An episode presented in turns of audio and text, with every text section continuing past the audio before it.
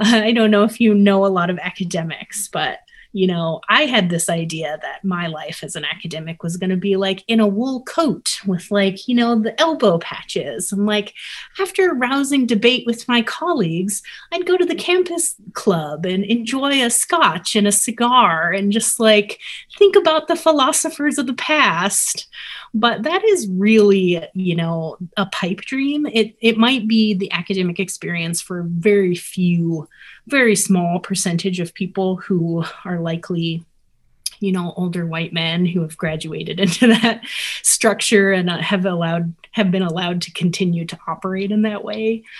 But i had a 4 4 course load meaning i was teaching four different classes every semester if not five with independent studies. I mean when I went up for tenure, I think I had done like 22 different course preps over the seven years that I had been there because I had to teach every single class from the intro through the senior seminar, as well as a variety of, you know, elective classes for our majors to take.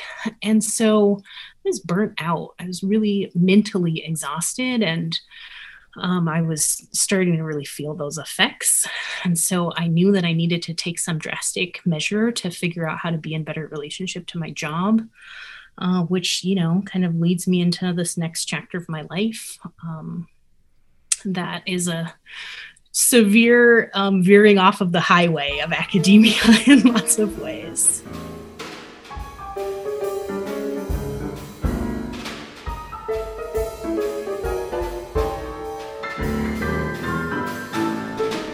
You're listening to Sound Mind, where queer voices across Minnesota explore mental health through art.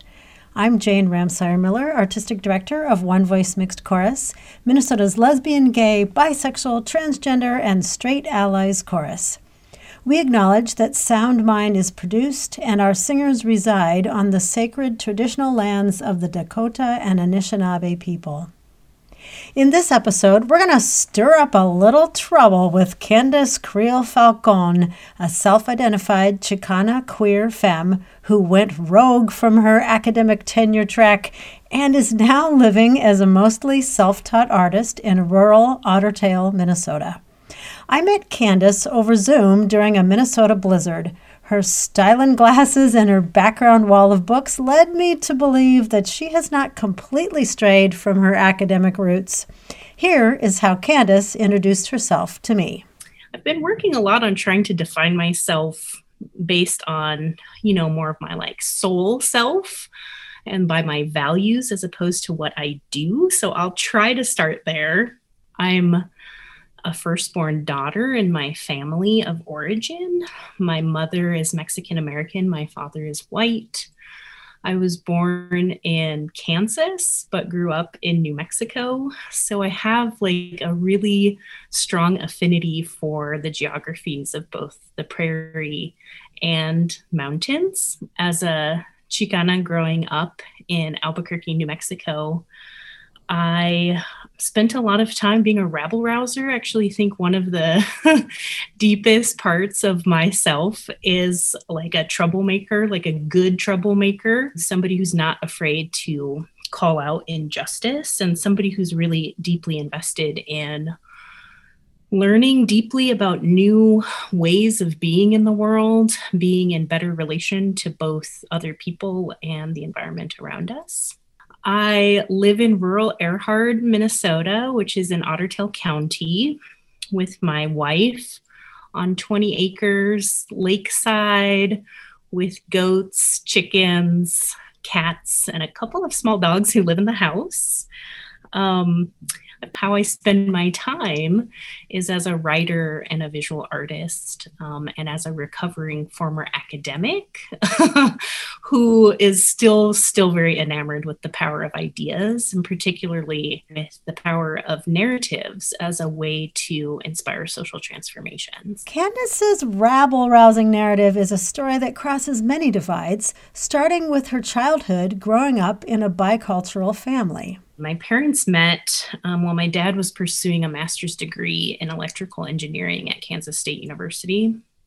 and my mother as uh, was working as the secretary in the department. And so i like to tell that story because i think it really kind of frames my beginnings. Uh, my dad comes from a really solidly middle class background and my mom grew up um, in a rural kansas um, in poverty. And so though that bicultural experience really shaped our our life growing up um, in a number of ways um, both the you know experiencing experience of having a visibly brown mother and like seeing how she was treated by people and then having a white father just taught me a lot about race actually and a lot of my formative experiences around coming into a racial identity or racialized understanding of identity was really about those different experiences that my parents would have and the different experience I would have in relation to those parents when we were out and about. When I was 15, I started having a lot of health problems, like unexplained health problems. Like I was getting super dizzy, I was having like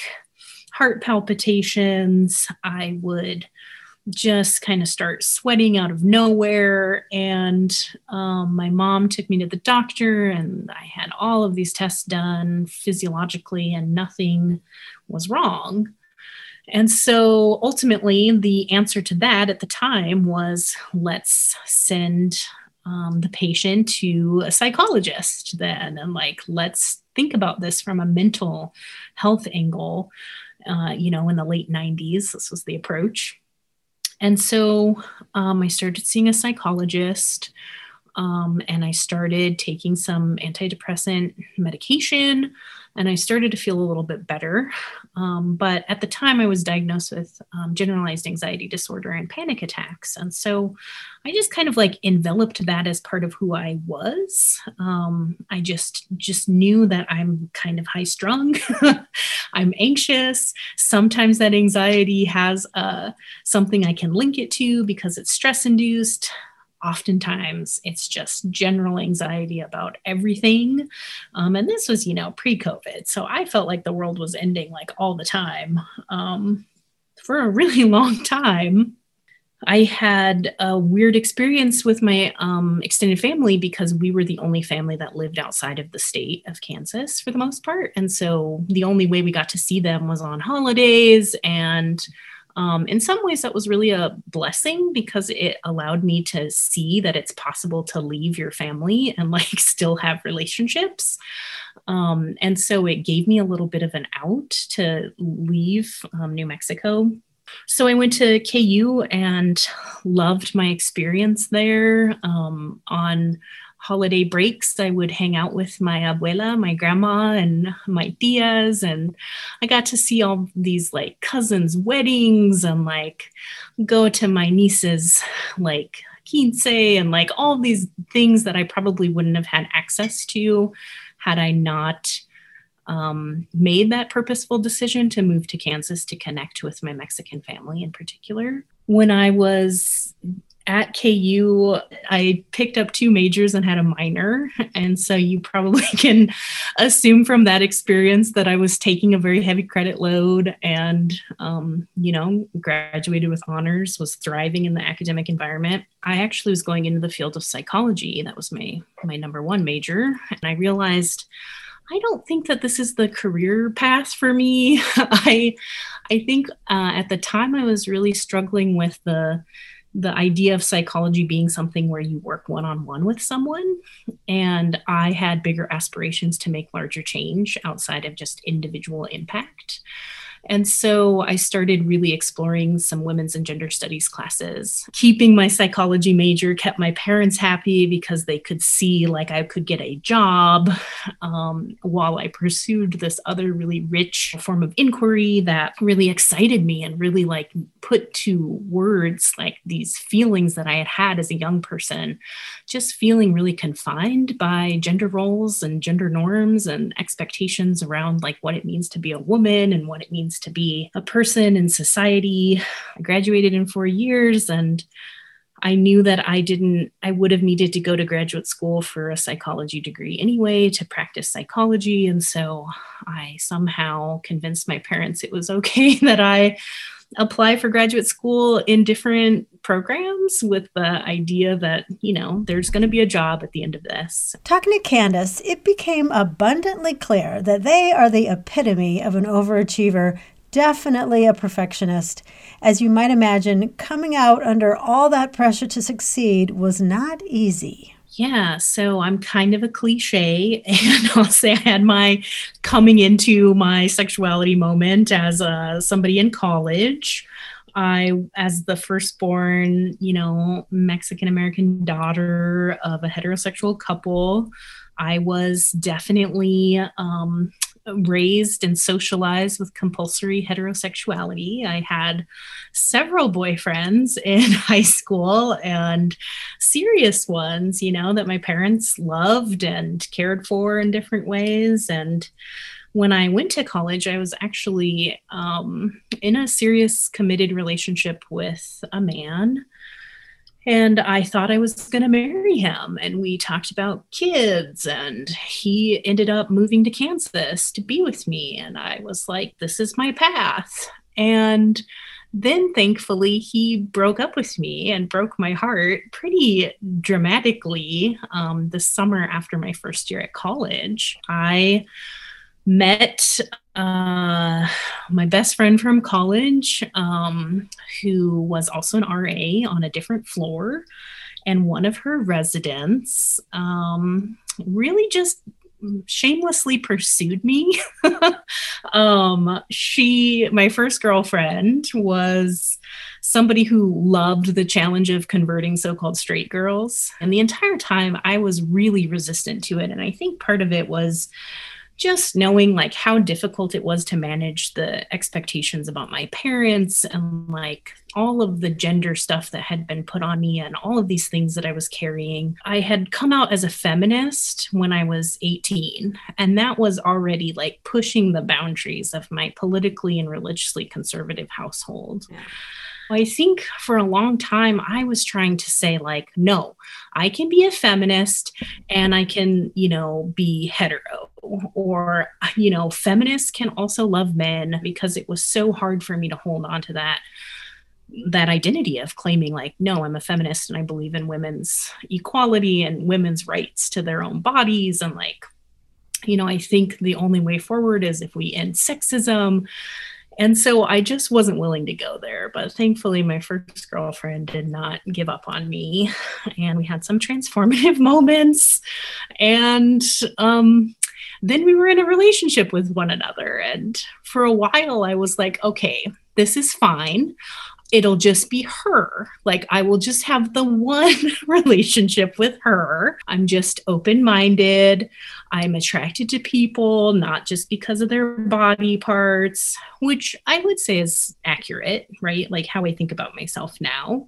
Growing up as a Catholic, I think I was also just really grappling with that. I was, of course, a leader in the church. I sang in the choir and like I was going to get married in the Catholic Church. And then all of a sudden, my life is going in this much different direction. And I think it was just really hard to like grapple with. And I remember going to to mass um, on campus and just crying sometimes because I was just like, what am I going to do? I also don't want to like hide this part of myself anymore and I want to explore it. And I feel most alive when I'm in partnership with other women in particular. Um, though, of course, my first girlfriend also broke my heart. And then I was like, fine, I'll just go back to dating men and then I tur- it turned out I did not like dating you know cisgender hetero men. I decided to just kind of lean into the fact that i was queer or that you know i actually probably at that time was using the term lesbian to describe myself. By the time i was a senior in college i was there and I was out to my friends, and I was a member of the LGBTQ community in Lawrence, and we would party every Wednesday night at the local restaurant that had a gay night for the dancing. and I had some really wonderful formative moments um, in that regard, but um, I was not out to my family for quite some time actually after that. My white family actually um, has been the more difficult to accept uh, of me than my Mexican American family. And um, I, I don't really know what that is particularly about, other than, you know, um, I think it's a good reminder that all cultures are capable of homophobia.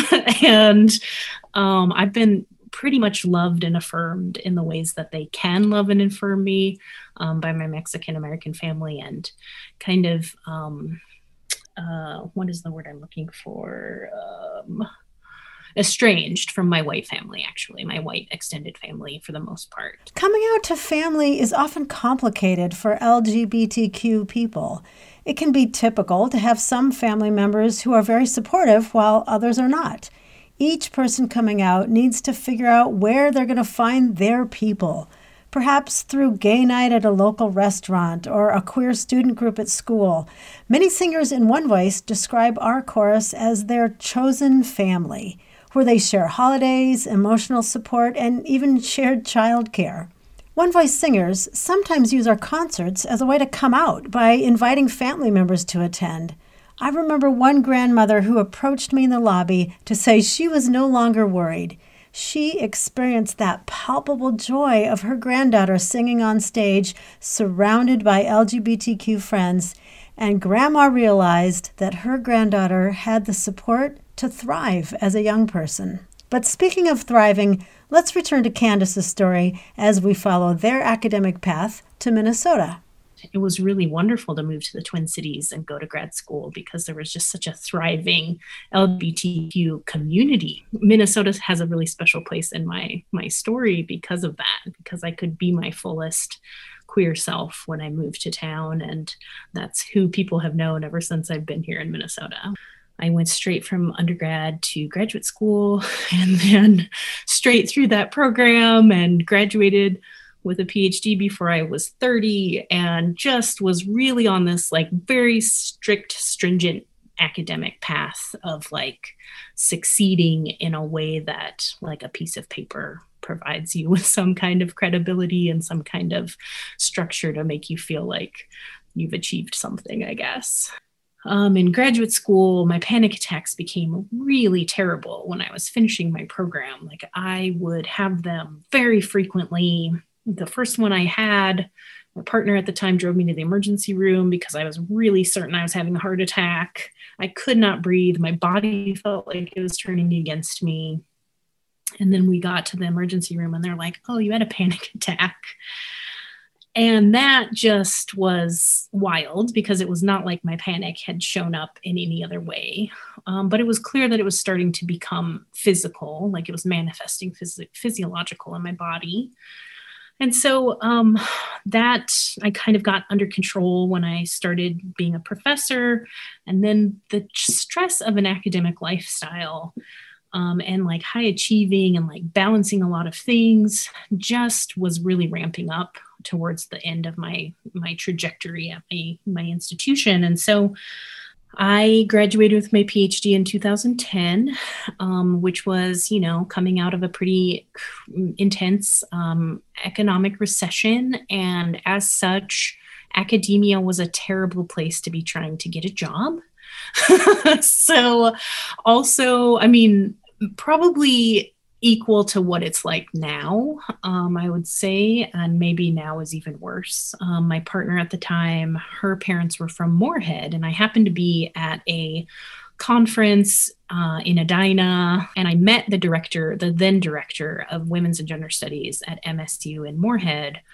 And on a whim, because I had been taught to network, network, network, I said, I'd be happy to teach at that institution and she had an adjunct position ready for me like the next weekend which was incredible. She was really trying to grow and expand the program and she saw an in uh, particularly around that time where a lot of women's and gender studies programs were trying to recruit and retain people who had a phd in the field. Um, they were hopeful that they would be able to make that a full-time job and ultimately they did and i applied for it and i got it and it was really fortuitous because to get a tenure track job in women's and gender studies at that time was really like a, a very improbable situation. And I know that several of my colleagues and peers who graduated around that time or before and after me are no longer in academia because they were not able to pursue or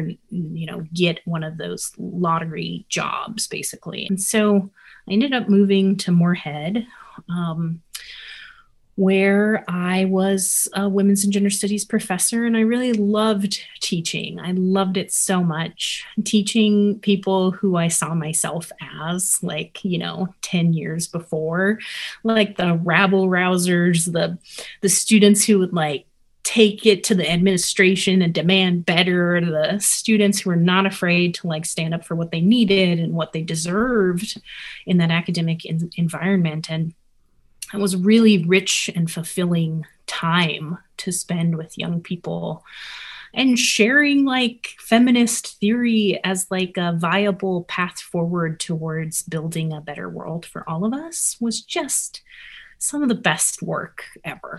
You know, all the things we've been going through the last 20 years basically in higher education just was coming down on me a little bit too hard and I felt like as the person who was both the director of the program, who was also the only full time faculty member in the program, who was holding up a major and two minors on a certificate program and trying to fight for that to exist was just really difficult work. And I found that I was really getting drained by that work, actually. And that that part of my job began to interfere with my joy in the classroom. Mm.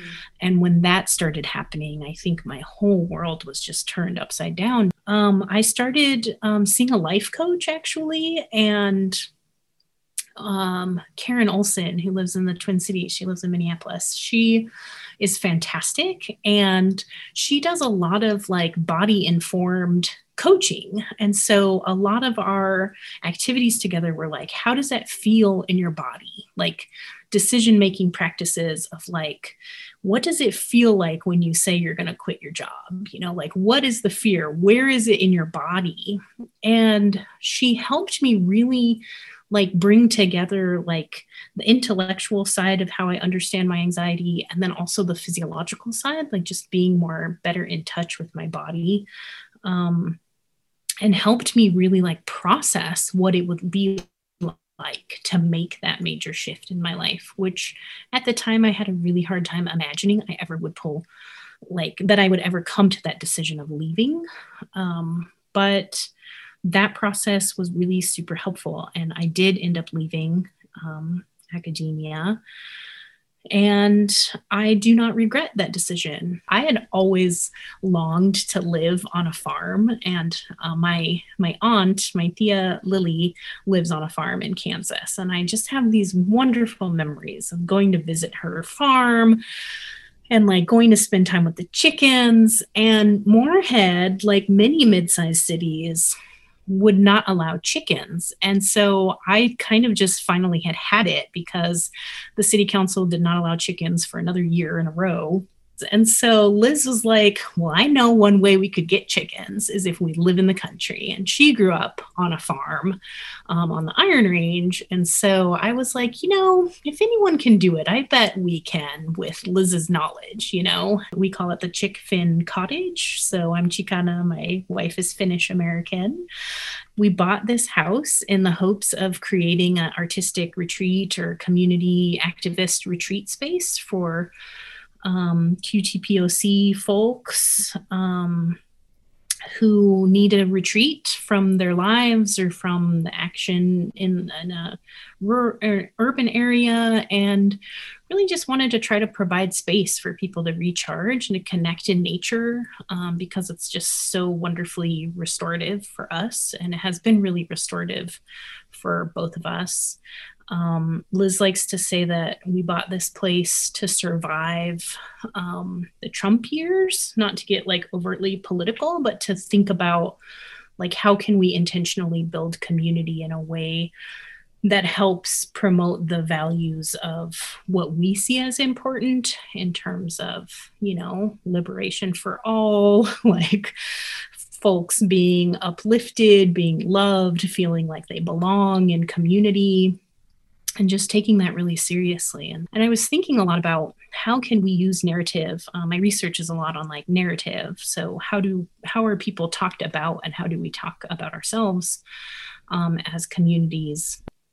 And I just really wanted to explore that in a different form. And so I took this foundations of three dimensional art the local community college and it i found out that for the first time in a really long time i actually felt mentally challenged and um, i was not really expecting that. It was scary for me because i like to do everything perfectly. And like there really isn't any perfect in visual arts. I mean but it's also a really good skill to have to like strive for perfection in visual art making um, i just really loved how it made me think differently and how it really pushed my brain to engage with the world around me in a different way as somebody who has always seen academia as like the way that you gain expertise. I didn't have any expertise you know? Like i'd had the one art history class.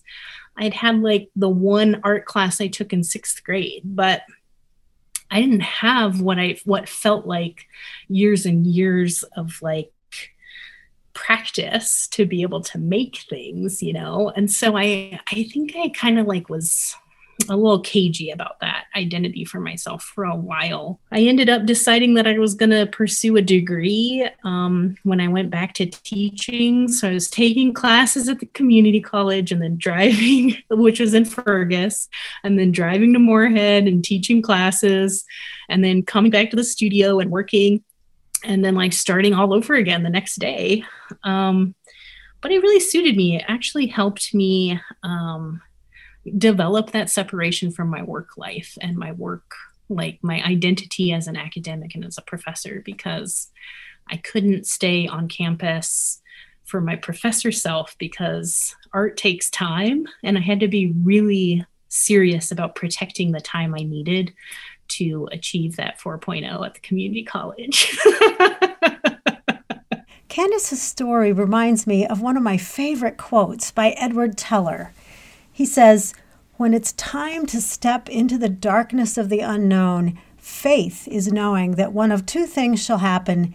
Either you will be given something solid to stand on, or you will be taught how to fly. I'm so inspired by Kandace's ability as a self described achiever to leave a secure vocation and venture out into the unknown. Somehow she was able to let go and trust her passion as an artist to take the lead. I'd love to make monumental work that cannot be missed. I think that's part of what I really love about the visual arts is like transmitting a message that like is hard to look away for, from or like avoid in your visual field. I have my first solo exhibition that's going to be up at the MacRostie Art Center in Grand Rapids, Minnesota. So the series is called Interior Intimacies, and I've been really trying to explore like my relationship to my house actually. And so that started in 2019 prior to the pandemic.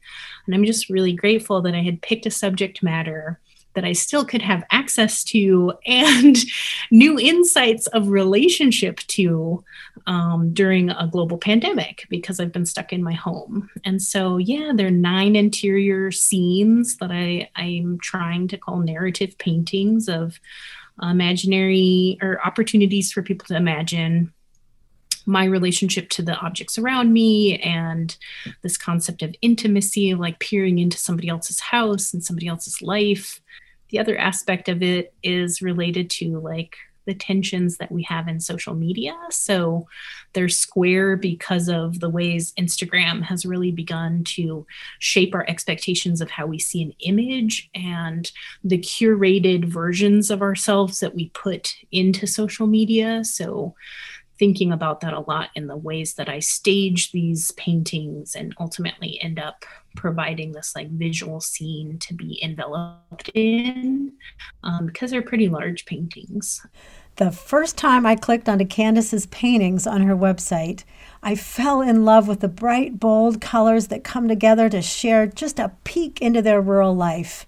In one painting, we see Kandace's bedroom with the bed unmade, and in another, we see their bathroom. But I think my favorite is their painting of a bright yellow front porch, complete with hatchet, chainsaw, and the requisite queer keen sandals, those belonging to Kandace's wife, Liz. And of course, part of that is like a gender conversation of like, you're looking into the life of two women who share their lives together in rural Minnesota. and like, what does that bring up for you as a viewer to that kind of work, you know? And what does it mean for me to share that in a rural community, you know, like in a community that like people know who we are just because we're lesbians? like, not to say that that doesn't happen in urban places, but I think that's like kind of a special like facet of what it means to live in a rural place. That that identity kind of becomes like a really salient one in terms of how you get identified in relation to the place that you are. Um, which is fine by me because, as you know, if my art is about not being missed, like can't be missed, I'm also fine. Like not being missed when I walk into spaces. And I think it's because that's been my life experience, right? Of like walking in, kind of like, I don't know, I don't feel like I look that queer, but I'm queer enough in many facets that, like, in the pre COVID times, if I walked into a diner in a rural community, everybody's heads would turn and stare at me and I, for a long time, was kind of precocious about it and like kind of salty, like wanting to be like, why don't you take a picture, you know? And then, then later on, I feel like I've tried to shift that a little bit, just be like, of course, people want to look at you. Like, just kind of own it, you know, like, of course, like you are visually interrupting what is normative, you know? And so when you do that through your appearance, either your clothes or your gender appearance, um, you know, with a shaved head or like high femme elements in a rural place, like you jar people out of expectations of what they assume they're going to see.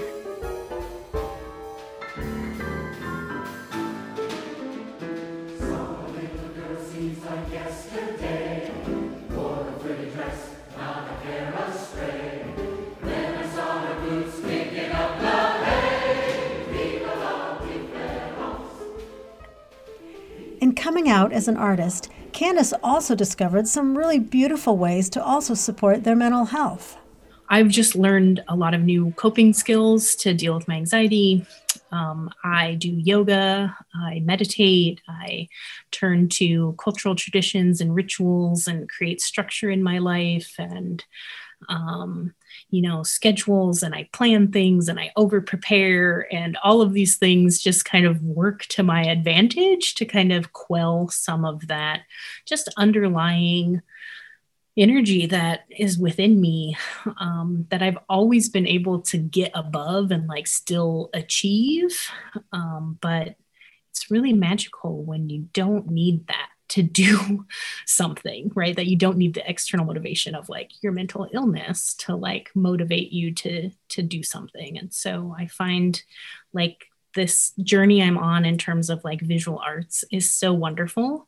There is an anxiety piece about it, but I don't think it's any different than other people who don't have anxiety disorders. like artists just have like deep responsibilities in terms of like this creative process um, is physically and mentally taxing and like requires a lot of us um, but i find that painting is like one of the times where i feel like no anxiety at all when I'm in the process of it.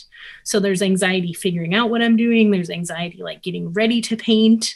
But as soon as I'm at my easel, um, everything else just kind of slips away. And it is like so delicious to have that and like know that I can make that happen whenever I want. Like whenever I go to my easel, it will happen if I'm there long enough, you know, and if I let myself just start. That's really all I have to do. Thank you, Kandace, for your candid stories. For our listeners, check out the photos of Kandace's artwork from the link on our podcast website. From our very first conversation, I was struck by Kandace's self identification as a rebel rouser. It reminded me of a song that One Voice performed in 2015 in a concert titled Gender Unchecked. The composer, David McIntyre, is Canadian, so you'll notice a reference to royalty in the phrase, God save the Queen, or in the last verse, as a tenor says, God save the Queens! Kandace, in honor of your story, this is One Voice Mixed Chorus singing Vive la différence!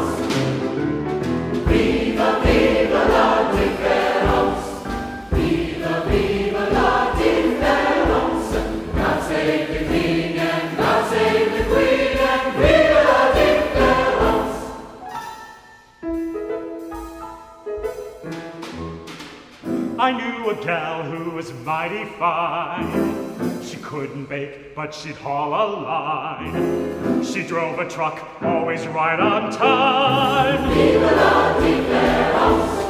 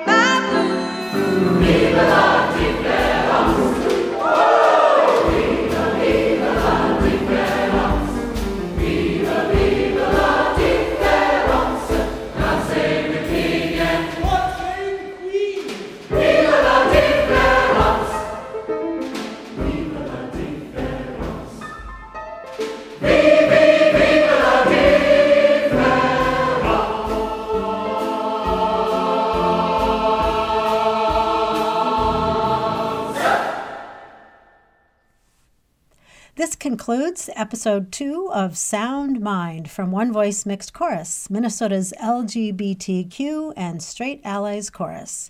This podcast is made possible by the voters of Minnesota through the Minnesota State Arts Board, thanks to a legislative appropriation from the Arts and Cultural Heritage Fund. Yay, Minnesota voters! Thank you to audio engineer, theater writer, and all around smart tech person Paul Cruz. Join us for the next Sound Mind episode to meet Andrew Gonzalez, who grew up in the big city of Chicago, came out as a student at St. Olaf College in Northfield, Minnesota, and is currently in his first year teaching elementary school music virtually.